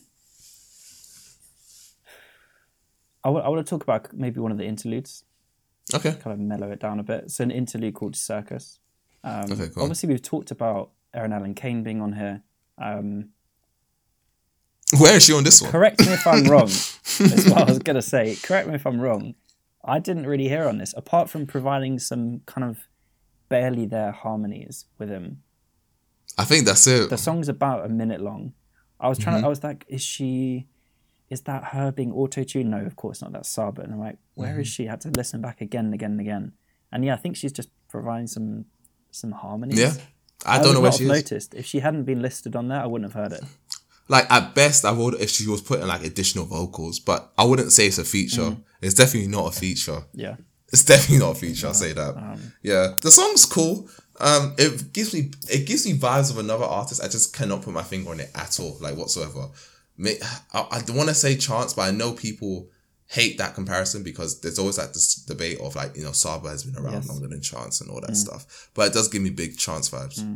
Yeah, but yeah. Saba has a better discography than Chance. Put that out there. Oh, is that true? I'm going to say so. More I think that's probably true, you know. Yeah. I mean, Saba has more albums. Yeah. So yeah, that's probably true, yeah. let, let the Crazy- people know. crazy Um, good quote from this one though. Not to sound Mm. like I don't appreciate it, what they pay me, but all these days in the basement, they're trying to recreate it. Kind of taking him back to Mm-hmm. when he was 18, 19. Um, yeah. in his grandma's basement, making songs with Pivot Gang, and Mm. obviously working with Chance on that 2013 acid rap. Yeah. Yeah. Um, yeah, so it's nice. I, he yeah, he just has so many throwbacks to like appreciating the grind and how that was in fact, um, yeah, how like he had everything he needed back then, um, which is nice. Uh, let me think. Should we go to? You actually, let me just call you out right here. Well, you said you didn't like the middle part of this album. Okay, yeah, the two tracks I don't like. Yeah. okay, Um, cool. Let's talk about those. Oh, they're not even in the middle. They're track 10 and 11. Which are If I had a dollar and stop that. Okay, cool. Fair two enough. of my less favorite songs on here. Mm-hmm. Um, I'll say stop that. I just didn't like the beat on this one too much, and I know he's kind of done it on earlier tracks. I think on um, Survivor's Guilt, where he kind Mm-hmm. of starts off with not much of a beat going on here, but in this one he Mm-hmm. like cuts the beat and then brings it back in and cuts the beat, and I just never Ah, felt like yeah, the song actually got going. And it works Mm. sometimes, but I didn't feel like there was enough of an energy build up for him to suddenly cut it. Um, and Hmm. yeah, I don't know. I thought the I thought the beat kind of ruined it for me. I don't mind the beat. I just, I, I Mm. Don't like mind he the was beat. Mm. trying to be too on these two tracks, right? Maybe on Stop That more than anything else. It just felt very like like I could have Okay. heard any other rapper doing this. Okay, let's start with If I Had a Dollar. So obviously Mm. this features Benjamin Earl Turner. Um, I think um, Benjamin Earl Turner does really good. I think he actually might even be the better part of this song, if I'm being honest. Benjamin. Turner's a good rapper. Um, but this beat gives me big Kenny Mason vibes. Yeah. I can see Kenny Mason on this all over this. Like, especially the guitar and the little singing, like proper singing, like belting out like a rock star. Hmm. Uh, yeah, it gives you, I feel like Kenny Mason would have been a bit, um a good fit. I do think what kills the song for me is not even the beat; it's the hook being repeated over. Like if it gets repeated a lot before you even get to a verse, I think like four times. I'm like, Yeah. all right, yeah, I get it. If you had a dollar every time I failed, you'd be rich. I do get it. Like even after that, it's like, damn, like gets repeated a lot. I think if you just kind of cut that down, I'm like, okay, cool. Um, Yeah. Yeah, I, I, I, I thought it was I thought it was a good song. I think the verse was good. And when he starts rapping, it's actually good. When he says, "Um, enough labor route fruit, uh, route fruit. How about the bitch and Biggie Smalls give me the loot? They passed you the board and you caused them to lose. It was all on you." So basically, kind of mean like you know, like you taking all these failures and like you're leading you're leading yourself to kind of go down this dark path, but like it was on you. Like people thought you were gonna be like better than the previous generation. You know, and he said he said like he had like a basketball meme there, something after that. I was like, pretty cool. But yeah, I get you. I don't I think like the song is as great. stop that. I feel like they tend towards the like more mainstream sounds at the moment. Like I did, Definitely stop that. I agree though. yeah. I don't know. Yeah. I felt like But yeah, stop that. It's not that long of a song though, so I don't think it kills it too much. Mm, Yeah, It's quite a short song. take a loss, take a win, take it. It just keeps going. Yeah, it, it does So feel very generic. times. Yeah, it's, he does it. He does it. He does it a lot of times. Like, I think yeah, yeah, and it's a good. It's actually a good hook. Like, I, it's a good hook, but yeah, it's just yeah. But stop that. When I first heard it, when it was one of the singles, Mm. I was like, oh, this is probably one of my least favorite ones that came out. But it has grown on me because I think Mm. at this point in the track list, you it does get quite heavy. Obviously, you have like what a simpler time, soldier. If I have a dollar, you need something to kind of ah, put the Yeah, energy back yeah. in before the end. Yeah. So I, I think out of the two, I like stop that more. I actually do. I will give. yeah, I there, there's a bar from Benjamin that is good. Um, where he's like, I had all these bags like a Badu ballad, like a Badu ballad. Now we're making Mm-hmm. bags off the word salad. Van Gogh, he's a good rapper. I think he should be a spotlight series. Lojo, he's fucking sick. Um, I made a prediction Mm-hmm. before we started this episode that, that at some point during the episode you would you would suggest or then the next week make Benjamin Turner your spotlight series. He's legit. I, made- can't lie. Yeah, it's obvious. You know what it is? I was thinking, yeah, I was thinking, oh, should I make him this week? It's like, no, that's Defo obvious. looked I and you were like, oh, he's only got nineteen thousand listeners. Bang. Yes, hundred percent, hundred percent. I actually did all of that. You got me. I can't lie. You got me. But yeah, I was like, you know what? I'll save it for another time. There's there's enough rappers in the vote. But um, no, I do like it. There's a note with stop that actually. He says, I feel like more often than not, we let our own judgment of ourselves knock our confidence off hmm. before anyone else even offers any feedback. Our own insecurities ring really loudly in our heads to the point where we make ourselves smaller before giving anyone else a chance to. Yeah. This is something I feel like I found myself beginning to do over the years, hiding from the uncomfortable moment, and this song works as my noticing and correcting that. And I think if you kind of look at the whole duality thing I'm talking about, if you say if you have if have a dollar, so it's like oh you know like he's talking about the struggle. If you had a a- you know he's talking about all these failures, but yet he was still persevering. And obviously to stop that, it's like he's persevered. He's talking about yeah, I actually am the shit. By the way, I think there's something to that. So I think um yeah, I think it I think it does work here. Yeah, I, I mean, I get what you say about them like linking together. I think it just for me, it feels like a bit of a lull. And Mm. after having, you know, I'm I'm thinking if you take, I know you're not going to be happy about this, right? But if you take these two tracks out, it's like twelve for twelve. Like there are no misses whatsoever. But it just feels like there's. Uh, a, it feels I like would even agree with that. These, I don't know. I wouldn't agree with that. So I actually don't like um the song with Mereba, a simple time. No. What got the and then it goes an octave higher at the end, I was like, oh no. Actually, like, like it's cool, it's okay. It's not my favorite joint. Um, he has a he does have a good line where he says, "Um, the money never made me. I'm more I'm more than I invest." I was like, yeah, that's pretty cool. Mereba, that's the thing. Now that you've said it, I don't know if he's always been better than the feature, but I think he hasn't. Actually, I think it's quite equal here. Mereba has a really good verse here, actually. Um, she says, and wouldn't it, that be perfect if the world ran on fulfilled purpose and not persons working like their purchases, filling purses of wealthy servants? I was like, oh, all right, all right, Mereba. Yeah. After we shit on you for you know what you think. That's actually kind of banging. Like, you know what I mean? Like, that, that, I can't lie, that's pretty hard. So, um, the song, but the thing is, I will say the song sounds too much like a Mereba song than a Saba song. I can hear It sounds that. a lot like a Mereba song, and I think the, I think this might be the one few songs that's not fully produced by these guys. It's produced by one guy. He's actually a popular producer. It's uh, it's missed my head, but uh, yeah, I think that adds to it. To be honest, Produced So, by Jacob Rochester, is that it? Monte No. Booker. Ah, Monte Booker, Yeah, yeah, yeah. Monte Booker, yeah. So Shout out Mereba Yeah. on this. They come on calm like the sea when it meets the horizon. No, no one can, no one can shake me, not even Poseidon. Yeah, banger. Tell 'em. Like, yeah, it's- she does really good. does. But yeah, I, I don't know. Like, I feel like I don't know. I just don't. I just don't fuck with it. Mm. Like as that. Like it's a good song. I don't think there's a bad song. where like, oh, this is horrible. It's Yeah. like, oh, it's very Mereba vibes. It's like, yeah, it doesn't really give me Saba in that sense. That's fair. Um, but um, the song previous to this though, still was um 6LACK and Smino. Oh my god! I, I didn't even say six. Like I had to give respect on his you, name. you respected him he- this time. because he on, killed this Talk shit. Oh my gosh, I love this hook. Still loving these hoes. Still, still, Johnny. Still. Still, still. Like no, great song, great song. Um, yeah, I really like it. I really, really like this. It's Uh, nice Smino's them- great. Nice to have them all back together. No, where is Fatima? She's not here, so it doesn't really count. But yeah, um, yeah, no, yeah. It's just like I said. I think it's a contrast to the previous song where um, "Come My Way" is talk again. He's talking about when I get rich, I'm gonna make some money. He's made money. Um, he said, and and, we, we, he says, um, when I get rich, we'll make some money and we'll be good, right? He's made money. Things aren't good because he's made money. He can't be around his loved ones. Do you know what I mean? Like, you know what I mean? So it's like, you know what I mean? It's like good things coming for you, right? So I think that's kind of the duality he's dealing with the song. So, um, kind of dealing with this like lover he has, but it's like, yeah, like I got, I got to pursue this thing. I have to, like, I'm making money now. I can't not pursue this thing, but I understand, like, you know, it's kind of, it's kind of like a "Can you wait for me" type of song. But yeah, I really enjoy it. I like how like dark it is. I know the production's quite not muddled, but it's not it's as clean as the others, and I like that for it. So yeah, I think everyone does well. I'm a fan too. I think there's. I, like Smino's verse. Mm-hmm. Um, it's like Stillium Shakespeare, no eraser. I wrote the verse in stone, sculpt the horoscope and Morse code. Smino He always say, eat. mm-hmm. When he said like eat it like Baba Ganoush. yeah, I was like, fair enough. fair enough, mate. Happy Valentine's Day. Uh, yeah.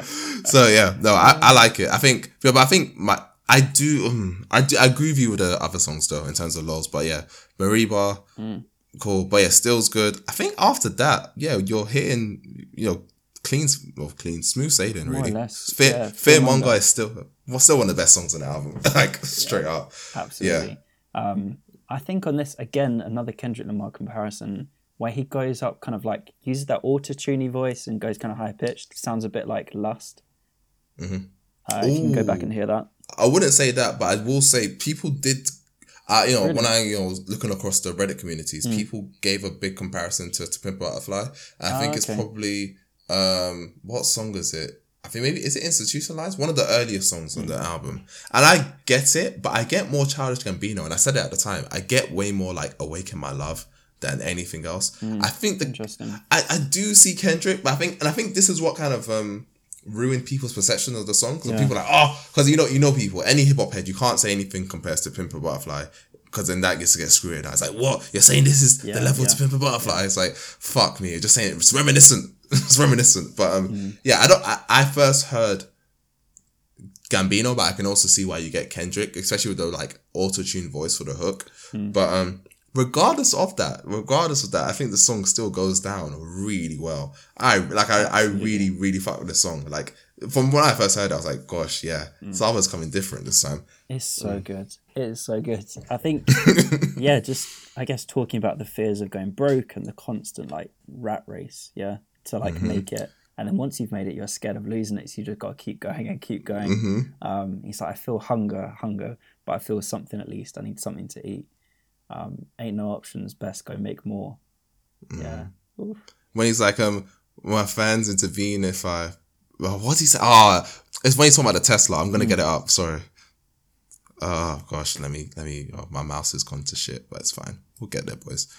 When he says, "When my fans into leave, if I," oh, what's no? When he says, "What? Uh, I- What about fam? My family? My fam intervene for a bag of the G's and a black model free." sh- Passion to Pass- feet. Yeah, will my fans leave it back on for asses and see if I log out app or I like a retweet?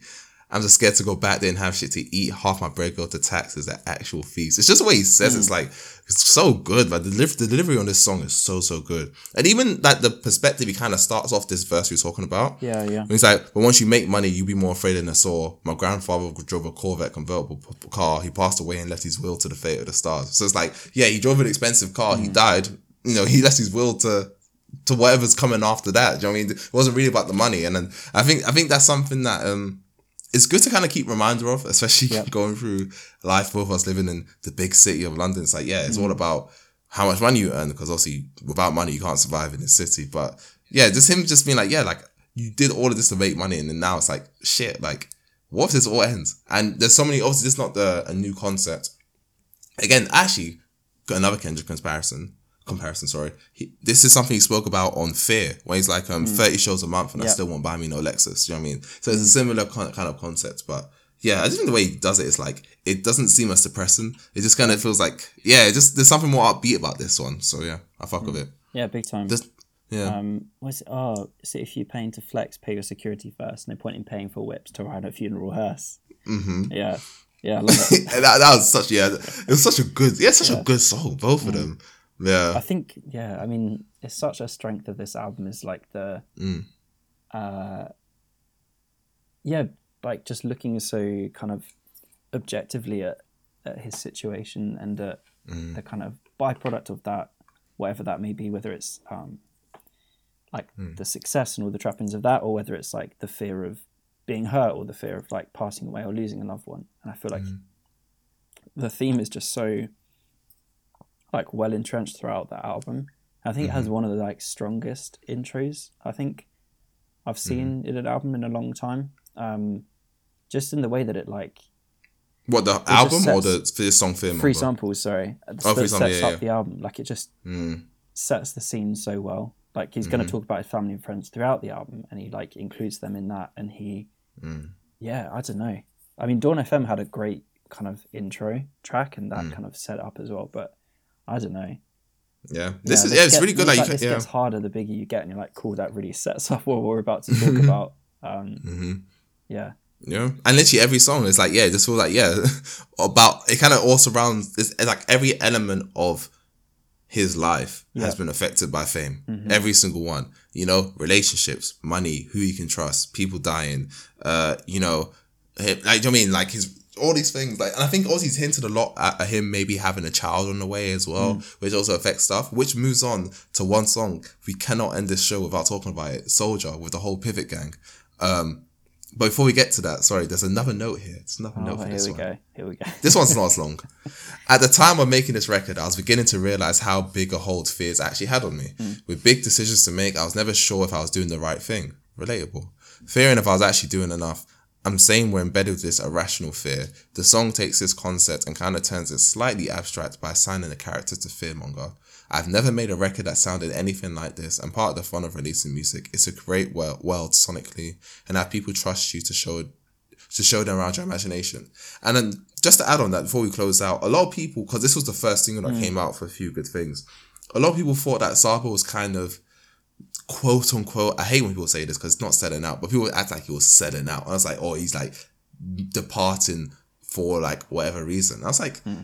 yeah, but Saba's always done that. Like, that's the thing, he's always done that. I'm not, I'm not, do people really want to hear like, I don't know, calligraphy type beats throughout this whole thing? That was never going to happen again. He's not going to, you know what I mean? He's not, that album's never going to happen again. like, you know, God willing, he doesn't lose another cousin. Like, you know what I mean? It's not going to happen again. So I don't get why people expected that. Did you get that feeling like, oh, actually, Saba's kind of going mainstream? No, I didn't get that at all. I don't think so. I felt it on those two tracks that I criticised, but those Mm-hmm. are outliers in terms of the Mm. whole album soundscape. Like you're always going to get a variation, and I think the album shows the growth, right? Because there are some Mm-hmm. absolute bangers on here that are produced by himself and others. So Hmm. no, I don't think he's going mainstream at all. And also he he won't he can't because like listens wise, this is this album's probably going to get by the looks of it much less listens than his other two.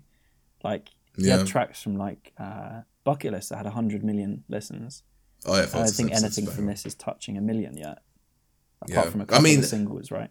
I mean, understandably so. The guy did fuck off for four years. So, I mean, yeah. Yeah, I mean, so 100% understandable. But yeah, like, so, and also on top of that, he's independent, right? Like, Yeah. how, it doesn't seem like he even has a big publishing team behind him because he doesn't even drop vinyls like that. So Hmm. I actually do think he's one of those, like, not chance to rap independent, like, legitimately independent type of guys. So, I don't think he, I, I don't think he would stay independent for as long as he is to now make poppy songs for no reason. No. Doesn't really make sense to me. So, But no, Yeah. Soldier, great track, Mhm. big fan of it. Um, and I was like, I'm dying from asphyxiation from the weight of the world while in the waiting room I'm waiting for the birth of my girl. Obviously, Mm-hmm. in reference to like you're saying, could have a child on the way.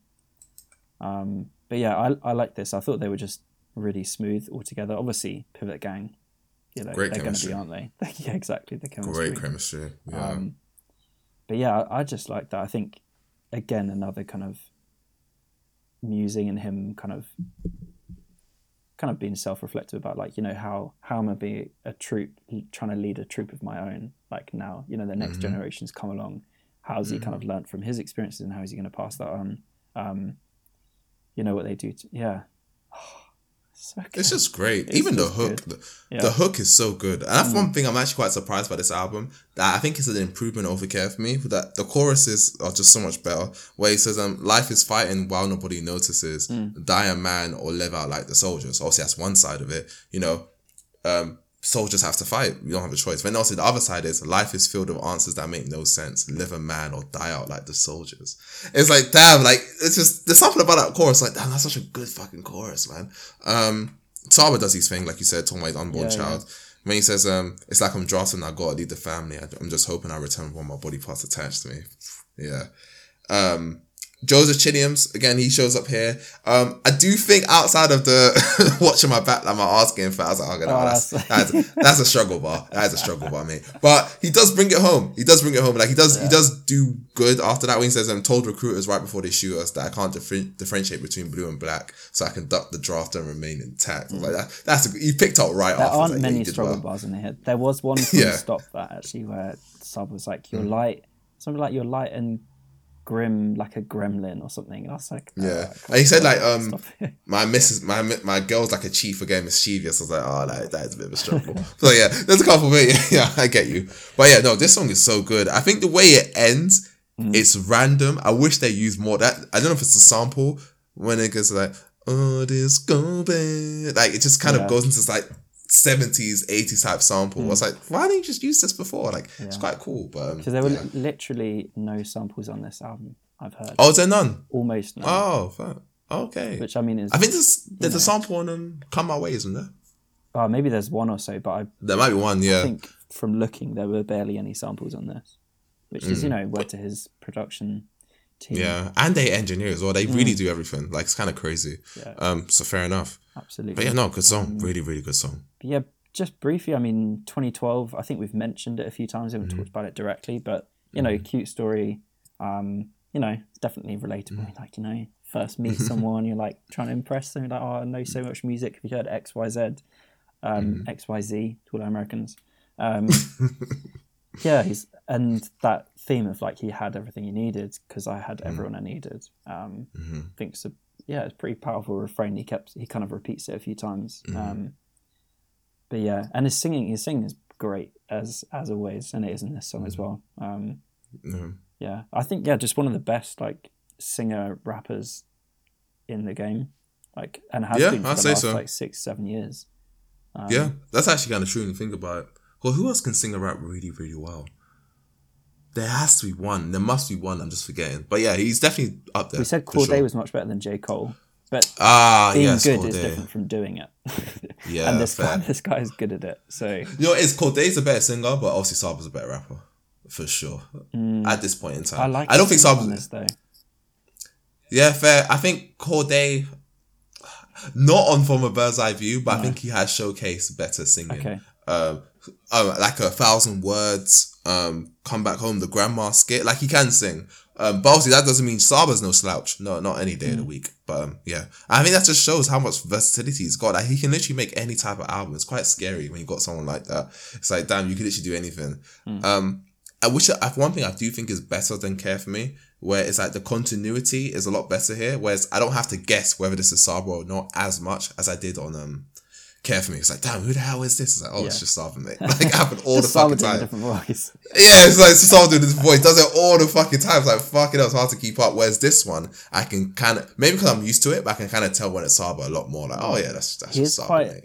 Yeah, he has a lot of personality. like he's very yeah very ambiguous. You're like, is this Mm-hmm. who's yeah Yeah, you know what I mean. Ah. But um, no, 2012, good song. Getting storytelling bag, uh, very um in- akin to um Hmm.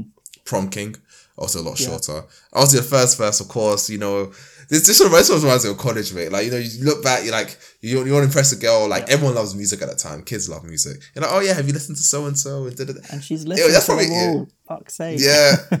Have you listened to Baduizm and the Miseducation of Lauryn Hill? Like that, that's how it starts. Yeah. from those bars. and then you're like, oh my gosh, like wow, never never heard of Erykah Badu. And then you start You listening to like, that. have you heard of this guy called J. Cole? It's you back in like 2011. Like, You know what? Probably yeah. Oh, probably was that guy type of guy. I'd be like, oh yeah, Chance the Rapper. Yeah, I'll- yeah, definitely. Because that's how you connect with people. Definitely back in those days. So uh, yeah. So it gets kind of makes you talk about friendship. Like, bitch, what? We're talking about friendship. What are you talking about? What the fuck you talking about, man? There ain't no friendship. But yeah, it's funny. And um, obviously talking about um the second verse again when he's referring to his grandma's basement again. Obviously, his grandma's house been a huge, huge theme with this bloody album. Like his grand, I think, kind of being like the glue that held everyone together in a sense, as most Yeah. grandmas are. Um, when he says something like, um, he said something that was quite dark, where um, a childlike innocence, um, we cherished it and tried to hold it.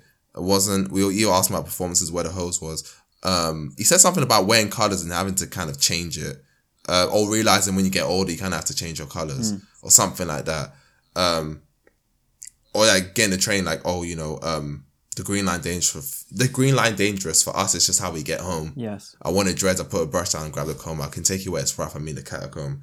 Um, stuff like that. I was like, oh, that damn. That's like even though he's talking about all these things, he's still saying, yeah, but I had everything I needed. This was actually alright, mate. Like, and I don't know. Obviously, I can't speak on, on another man, but I don't know if Saba's maybe. I think maybe he's at the point where he's focusing on all the horrible things that kind of come with being rich, and maybe romanticizing the struggle maybe a bit too much a bit too much i will say. Like hmm. yes it is kind of nice when you don't have no problems with who are dependent on you and it's not like this weight of the world. But like if i'm coming from chicago mate and i get out fair enough mate see you later. Like i'm sorry there's nothing there's nothing nostalgic about that that's gonna make you want to go back. Like let's say the comparison here is like east london right? Sorry to the east londoners. But yeah if i live in like stratford and i get to leave stratford i'm not coming back. I'm sorry i'm just not i'm not doing it. No way in hell. There was actually a story where um this was a there was a story there's a rapper called um i don't know if you know young's young's teflon Yeah, right? yeah, yeah. And obviously big rapper, prolific rapper, obviously from the hood, all that stuff, or was in the hood or whatever. Um, so I think he said to, I think Giggs said to him like, oh, like you know, you need to get out of there before it kind of it ruins you. That was kind of the the um, what the fuck is the word? That was the kind of meaning behind the message. Yeah. Basically, like you know, you need to get out of here before. And, and then obviously, young Teflon was like, "What? Like we talking about? Like I'm real for staying, as most people think. Yeah, I'm real for staying." And then he got like stabbed like six months later, and he's like, "Oh, actually, you're Maybe perfectly right, Yeah, maybe I should get out." And he left. And he's like, "Yeah, that's how it should be. Like, yes, you, I think there's this urge for artists to stay regular people." Yet being like rich as fuck is you just can't have it. You just need, Can't have it you just can't have it. And you know what that reminds me of? Just to wrap this all up, reminds me of J. Cole. And there's Oh, okay. one song here that reminds me the fuck out of J. Cole, which is the song that comes before this, I think, which is called uh what is it? Make Believe with Hmm. Foushee. Big J. Cole vibes on this. Huge. This reminds me so much of um like that 2018 J. Cole. Or even even current J. Cole. Just when he's just kind of talking about for like your eyes only type J. Cole. Yeah, no, maybe a bit more, something like that. Like it's just big, big, big J Cole vibes. Huge. I can't remember what song, it, but it's huge J Cole vibes. Yeah, I don't know if you get that. I can hear it. Mm. I can kind of hear it. I'm trying to remember what the instrumental sounds. Someone will know the song. Someone listen to this will know the song, but Yeah. it's huge, huge. I was like, damn, this feels exact. It reminds you of Sacrifices, which Saba was on on the fucking Revenge of the Dreamers. That's what it Ah, reminds okay. you of. Yes, reminds you of this big time. Yeah, that's what it is. Huge, but it's a good song. But yeah, I was like, damn, this is actually so much like J Cole. um, Fu- Foushee, I mean, she was on the outro. Yeah. I don't know. I thought she would come harder, Yeah. but fair I'm enough. not gonna lie. The two features from Eryn Allen Kane barely saw or heard or noticed. Yes, More so on which the last one, yeah. But it's it feels a shame to waste. Yeah, to Yeah, waste such a uh, talent, hmm I agree.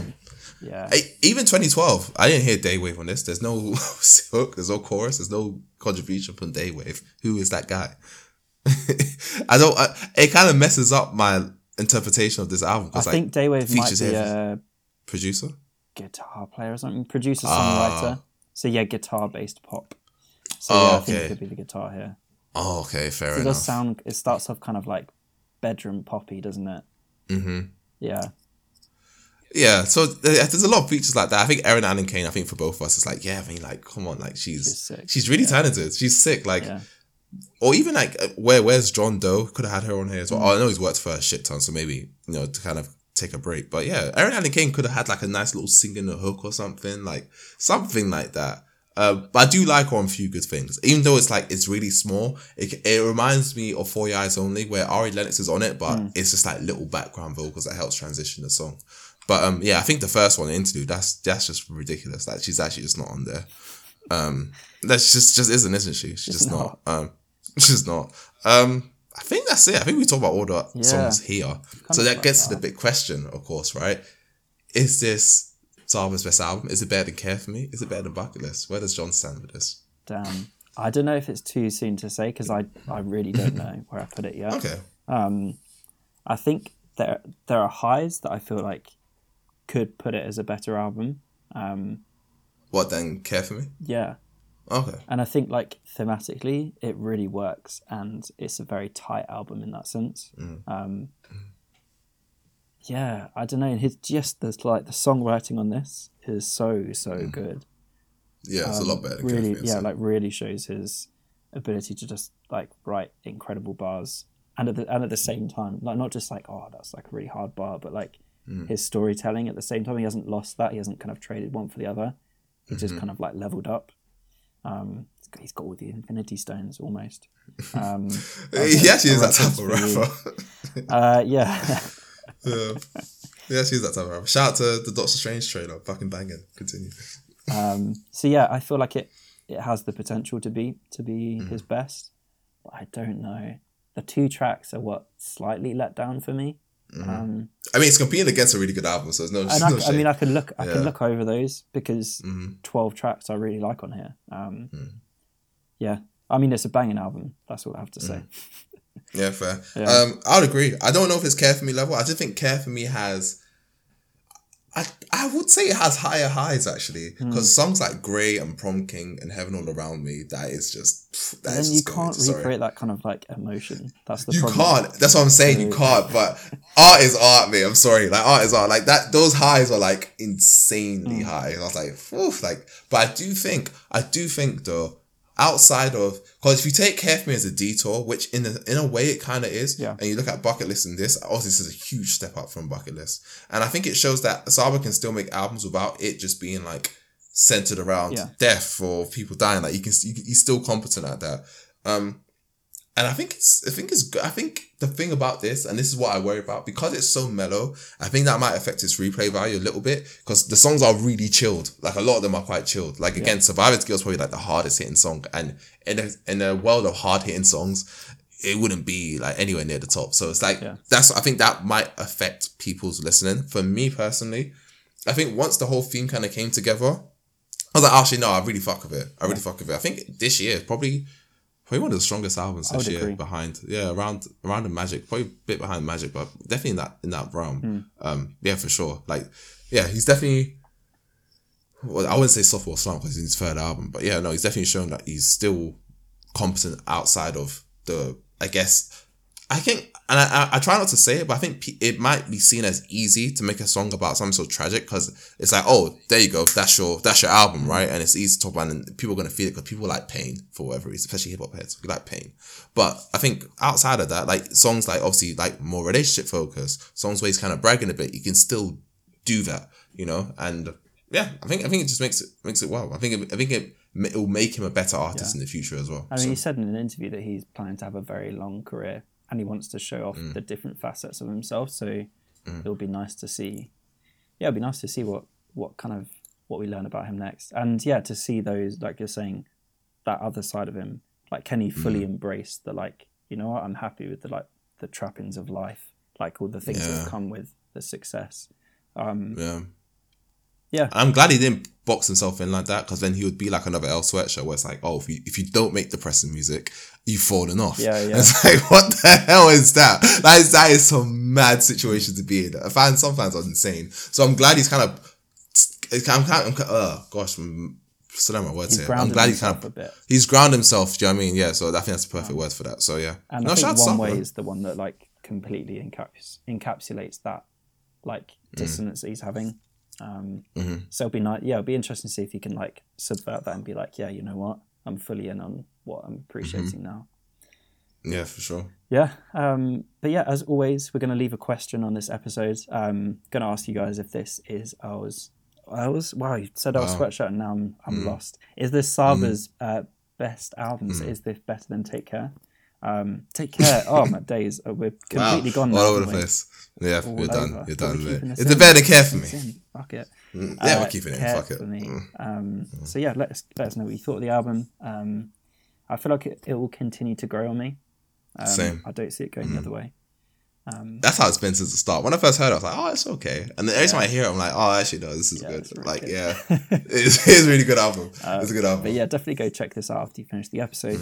Mm. Um, and as always, going to finish the show with our with our coveted, and it is coveted. I'm not going to lie, people is covet coveted. this album. Yeah. Um, no, you shouldn't. You know, religious people out there, you shouldn't covet things. Whatever, you should. You should covet this album. It's uh, Mm, sick. Um, so we have obviously now and then 2022, which is our second version of the now and then playlist. Going to pick one throwback song and one current song, so something that's been released in the last two years. I'm going to start us off. Um, my throwback song is going to be Shadow Man. Noname Banger. Phoelix Saba Smino. Come it's almost six years since that dropped. Holy shit. Absolute banger, though. A my gosh. time. Um, Yeah. But yeah, I mean, having Saba on this, having uh, Saba's album, obviously Smino on it. It's like you know what, we need to have we need to have a song by those guys. Yeah. So Shadow Man and my now song is going to be "If You Say" by Abong Jr. and I never know if I'm saying it correctly. Oh, yeah. Abong Jr. said it right. Um, and SARS, their song. Mm. Uh, yeah, let's get on there. Good, good pick. My now song will be. ooh, my now song will be. I'll say Roster by Jazmine Sullivan. Fuck it. I was gonna go with Vanna Hughes. She dropped a new hating. single. I didn't. I didn't hate, mate. Um, I was gonna go with Vanna Hughes, but I actually don't like that song that much. And then my Den song, uh, "Shot You Down" by Isaiah Rashad. Absolute banger. Oh my gosh! Shout out to Isaiah Rashad. We love him over here at the Vibe Collective with all my heart. So yeah, shout out to him.